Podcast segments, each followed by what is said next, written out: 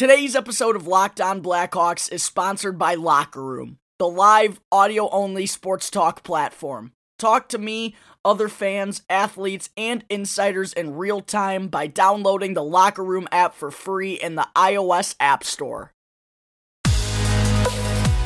Your Locked On Blackhawks, your daily podcast on the Chicago Blackhawks. Part of the Locked On Podcast Network. Your team every day.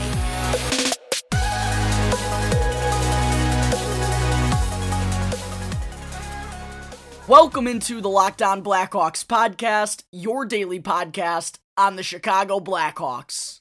Today is Wednesday, March 31st. I'm your host, Jack Bushman. You can find me out on Twitter at JackBushman2, or you can also always check out my Strictly Blackhawks account that's at Talkin' Hockey for all the latest Blackhawks news and updates. If you like what you're hearing today, then please be sure to go and follow the podcast. Go leave me a review if you want to. It's all free wherever you may listen to your podcast, whether that be through Apple Podcasts, Spotify, Google Podcast, Odyssey, etc. You'll be able to get the latest episode as soon as it comes out each day.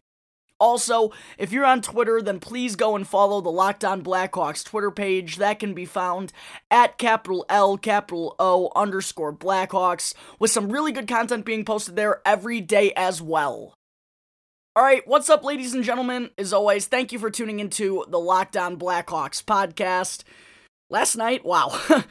Probably got an additional couple of, gray hairs growing on top of my head, but somehow, some way, the Blackhawks managed to escape with a narrow 2 to 1 victory over the Carolina Hurricanes, who, coming into the series, had been red hot as of late. In their last 14 games, only one regulation loss, in addition to a 23 7 3 record through the first 33 games of the 2021 regular season. So, one of the best teams in the entire NHL. Um, and even though, you know, the Hawks, they were outplayed for most of the night, especially in that first period, man, what a horrible horrible start to the game for the Chicago Blackhawks. Uh, I believe they surrendered probably nine or ten shots on goal in those first, you know, six, seven, eight minutes. It wasn't pretty, but when they needed him to come up with a big save, Kevin Lankinen was there all night long to shut the door on the Hurricanes. Another tremendous showing in net by the Hawks rookie netminder. He finished with 31 saves on the night on 32 shots faced. The only one that beat him came of a via a wacky redirect that I believe was deflected twice on its way to the back of the net. And besides that, Lankinen was perfect. and the funny part about it is, at first, it didn't look like it was going to be one of those solid nights for Lanky. His rebound control early in that first period was not on par. A, a couple of shots, you know, bounced right off his equipment and back out to the high danger areas. But fortunately, Lanky's defense uh, gave him some pretty adequate help for the most part last night, and uh, Lankinen was able to kind of turn it around quickly and steer this Blackhawks team to a much, much needed two points at home following that weekend sweep against the Nashville Pre- Nashville Predators, moving their record now to 17, 15, and 5 through 37 games in the regular season. And speaking of the defense, one guy in particular I, I want to start this episode by giving credit to is Connor Murphy. Another tremendous game here for number five for the Hawks. Finished with, it was a stat stuffer again for Murphy. Finished with six hits, five blocks, in 26 minutes of time on ice. All three of those were a Blackhawks team high last night. And he played with Nikita Zadorov once again on the top defensive pairing, and Zadorov, on the other hand, did not have one of his better nights. He had a couple of really bad turnovers in the neutral zone and in the defensive zone. Uh, he had a, a bad sequence to take a penalty there in the second period, just an unnecessary trip. And then he nearly took a delay of game penalty. A few minutes later, he got bailed out by the, the literal top of the glass before the puck went out of play. It just skimmed the top of the glass. And then in the dwindling seconds of the game, trying to hold on to the lead, Big Z takes a really bad icing by firing the puck at the empty net from his own zone, and uh, that wound up missing the cage by like ten feet. It wasn't good. Not not not a good night for Big Z. Um, he also did, you know, I will give him credit. He had six hits to tie Murphy for the team lead, and uh, I know that's his bread and butter. He's actually top 10 in the NHL in that department on the year. But my thought process behind this all is at what cost? You know what I mean? Like, great, the guy hits, but what else does he really do well? You know, I, I I just I can't help but notice his lack of speed really on that penalty he took yesterday. Oof. Like he had like 10 feet in front of I don't know who was chasing him down, who he took the penalty on, but he had a ton of room to go and win that foot race and got out hustled to the puck. He loses the battle and he winds up taking a, a bad tripping penalty.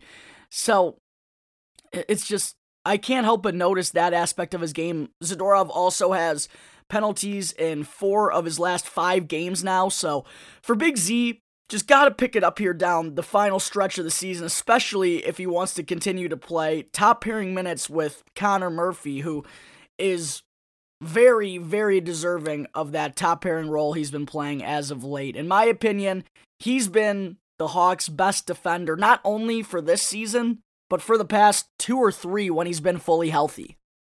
Also, on the back end last night, I wanted to be sure to mention that Wyatt Kalynuk got into the lineup. Didn't think that was going to happen in uh, such a meaningful game for the Blackhawks after those losses to Nashville this weekend.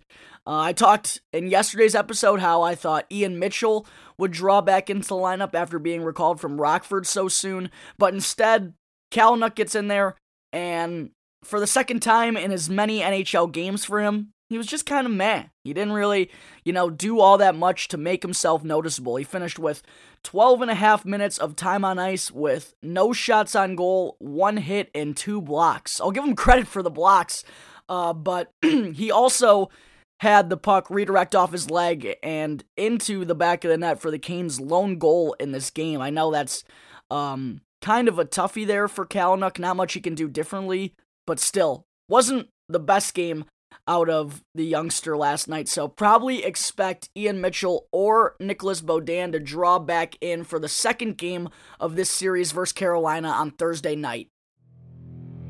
All right, ladies and gentlemen, there are some of my first thoughts on the Blackhawks 2 1 win over the Carolina Hurricanes last night. Coming up in just a moment, I will give a full recap of the contest and talk about how the Hawks managed to escape with two points at the United Center.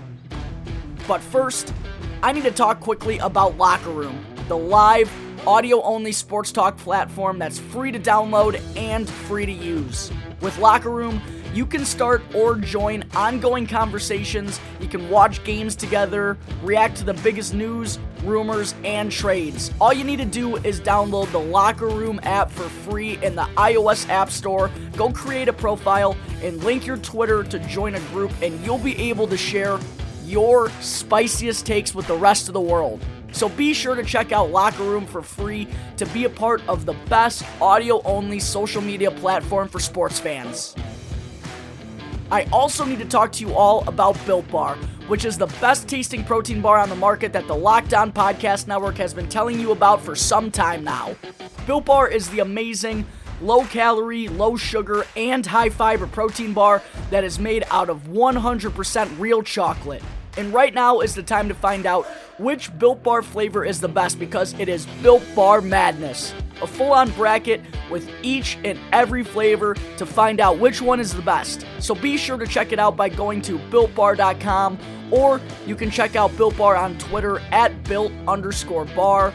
And don't forget about our exclusive promo code, which is locked15 one word, locked with a capital L, and then the number 15 to get 15% off your next order. One more time, that's locked 15 to get 15% off your next order at builtbar.com. And be sure to check back to see who won today's matchup and who will be crowned the best tasting protein bar.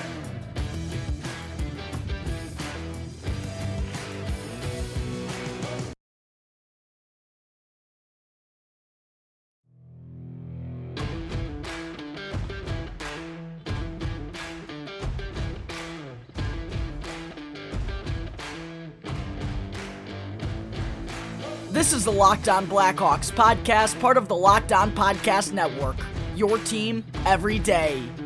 Get more of the sports news you need in less time with our new Locked On Today podcast.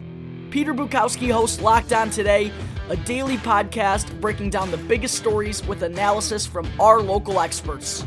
Start your day with all the sports news you need in under 20 minutes by subscribing to Locked On Today, wherever you get your podcasts. All right, I just finished up discussing some of my initial thoughts from last night's game against Carolina. Moving on now per usual, following a game, I, I want to be sure to go through the contest, give a little bit of a recap, and go over how the Hawks managed to escape with the win. Early on, as I talked about earlier, not a pretty start out of the gate. Did not look like the Blackhawks were thinking this game started at 6:30. Uh, they were getting peppered right from the opening faceoff, and really, that was the story for most of the first period. It was definitely a disappointing effort following uh, as I've mentioned a couple times now, that tough series against Nashville over the weekend. And you know that that recent losing skid they've been going through is something that's been weighing on this team. Coming into Tuesday, they have lost seven of the last 10 games, six of the last eight. So, knowing all of that, they had to feel that this was a big one last night in order to try and kind of get things back on track. And to me, that's why the start was so frustrating and disappointing because there was so much on the line. I didn't I didn't want to call it a must win in yesterday's episode, but man, I think we all know it, it would have been tough to drop another another one on home ice in a row. Um so for the Blackhawks, that that to me was was the toughest part about that start. And going back to the first period, in total the Hawks were outshot 13 to 5 and out of those five shots on goal that they had, maybe one, two, if they're lucky, was a high quality look. Like they were getting dominated by Carolina in all facets of the game. But Lankinen came up with all 13 of those shots. He didn't allow any of them to find the back of the net. And that gave this Blackhawks team some life, even though it was not the prettiest of starts. And then right out of the gate in the second period, I don't know what Jeremy Colliton was saying to this team during that intermission, but whatever it was, it certainly worked because just a few minutes into the just really right from the get-go there in the second period for the first couple of minutes, the game did a complete 360 and all of a sudden the Blackhawks were in complete control of the momentum, and they took advantage. Just 29 seconds into the second, Dylan Strome found the puck on his stick on a two on one, and he blew a shot past the glove side of Canes' goaltender Alex Nedeljkovic to make it one to nothing Blackhawks, a lead I I didn't think they were going to have in this game. Uh, a nice little gift there for Strome in his first game back in the lineup after becoming a dad on Sunday. Got that new dad strength it was just a, an awesome moment there, not only for Strome to find the back of the net, but to see Janmark go and retrieve the puck out of the back of the cage. A nice little memento there for Stromer, and his sixth goal of the season put the Hawks ahead one to nothing early in the second period. And on that goal, Kirby Dach made a nice little play to chip, chip the puck up through the neutral zone and create that two on one for Strome. Dach was credited with the primary assist there, giving him his first point in this 2021 regular season and just his third game back from wrist surgery. Also, have to give credit to Murphy for getting the secondary assist there as well. The guy just played so well all night long. Can't can't leave that out. Can't do him dirty like that. Murphy and Dach with the assist on Strome's goal. And then less than 4 minutes later with the Hawks on the power play, which the man advantage had not been good at all in the last three or four games, uh, even longer than that. They really haven't been able to set anything up. And even in their first opportunity of the game on the power play, didn't didn't get any sustained pressure or anything created at all. But on their second go, Patrick Kane made an incredible play to strip Hurricanes defenseman Brett Pesce of the puck in his own zone, and then Kaner turned around and made a perfect feed to find Alex DeBrincat backdoor for the tap in. That gave DeBrincat his 19th goal of the season, which now puts him in a tie for fourth in the NHL with Leon Draisaitl of the Edmonton Oilers. The beat goes on for the Cat, red hot here as of late. He has seven points now in his last seven games, and he would be on pace for a 47 goal campaign if we were playing 82 games here in 2021. And also, with the assist, Kane was able to extend his point streak to five games now. Kane has seven points during that streak, one goal, and six assists. But Last night was kind of a weird one for Kaner. He finished without a single shot attempt. Doesn't happen very often for 88. Not only failed to get a shot on goal, but didn't even have a shot directed on Cage. But it, in a night where, you know, the Hawks, they only mustered up a whopping 16 shots total as a team, can't say I'm too surprised to see anyone have a, a, a bit of an off game offensively. So, 2 0 Hawks there in the second period. Um, but slow, slowly but surely after that goal by DeBrincat, the momentum did begin to swing back over to the Hurricanes a little bit. And at that point, it almost felt inevitable that they were going to get at least one past Kevin Lankinen.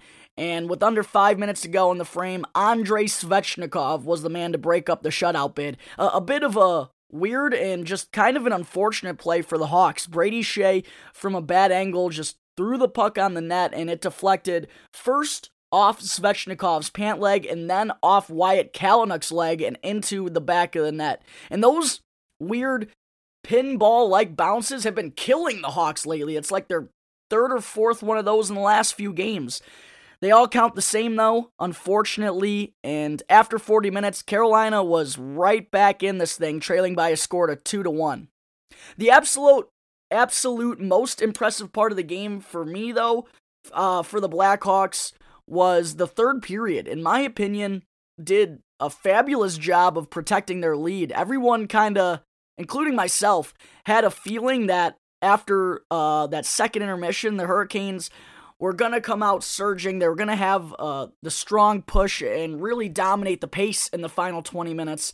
But that didn't happen at all. They only finished with seven shots on goal in the third and really didn't have too much sustained pressure in the Hawks zone. So credit really to the Chicago Blackhawks defense for shutting things down even though they allowed, you know, 25 shots on goal through the opening 40 minutes. They held it together and they played their best hockey when it mattered the most. And that was a really big key to coming away with two points last night to try and get this ship turned around as we are about to head into the month of April. All right, ladies and gentlemen, there is my recap of the Blackhawks 2 1 win over the Carolina Hurricanes last night. Coming up in just a moment, I am going to wrap up the episode by talking about some thoughts on the shape of the Hawks lineup in the next couple of games. But first, I need to talk to you all about betonline.ag, your online sportsbook experts, and be sure to use our promo code LOCKEDON, one word in all caps, to receive a 50% welcome bonus on your first deposit. BetOnline is the fastest and easiest way to bet on all your sports action. Football might be over, but the NBA and NHL are pushing towards the postseason, and for college basketball, it's the best time of the year. March Madness is upon us, and we're getting down to the Final Four. And for those interested in other things aside from sports, BetOnline even covers awards, TV shows, and reality TV. They have real time updated odds and props on almost anything you can imagine. It's the best way to place your bets, and it's also free to sign up.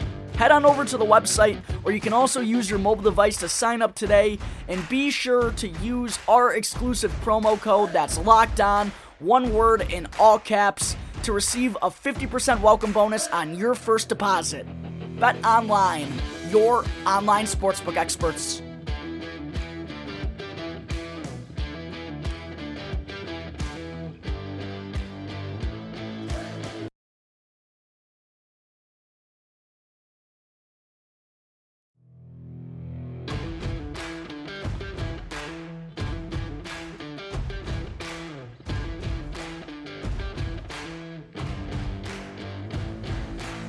This is the Locked On Blackhawks podcast. As always, I'm your host, Jack Bushman. Get the upper hand in your fantasy league with daily fantasy hockey advice from Locked On Fantasy Hockey. Fantasy hockey expert Scott Cullen gives you the tips, insights, and analysis to keep you ahead of the competition. So be sure to subscribe to Locked On Fantasy Hockey wherever you get your podcasts. Okay, I just finished up giving a recap of the Blackhawks 2 1 win over Carolina last night. Now, before I finish up the show this morning, I wanted to talk about a couple of changes that I personally would like to see in the Hawks lineup over the next couple of games. The first being that Dominik Kubalik needs some damn help. I'm sorry, but this supposed second line of he, David Kampf, and Brandon Hagel really just does not do Kubalik any favors. Uh, Hagel, he's been good this season for a rookie, don't get me wrong, but he has definitely cooled off as of late. And just as a first year player in the NHL and the kind of skill set that he has, I mean, the guy, he's just not ready to be playing with top six forwards who, who need some proper complementary complementary pieces around them. And also, David Kampf, I mean, come on. I know in reality that this this line is probably the Hawks' third on paper, with now Dach back skating with uh, Mattias Janmark and Dylan Strome. That's probably more of the second line for the Hawks than the third. But Kampf isn't even really a third line either. He's a fourth line center that doesn't provide any offense and is out there for the penalty kill and to be a grinder. So for him to be Dominik Kubalik center for this long now, I, I, I just don't get it. Like Carl Soderberg makes so much more sense than Kampf does here. Free Kubi, Jeremy Colliton, because right now, with him on the second line with Hagel and Kampf, we're wasting away a guy who scored 30 goals as a rookie last season. So much untapped offense right now with Dominik Kubalik serving in a less than suitable role.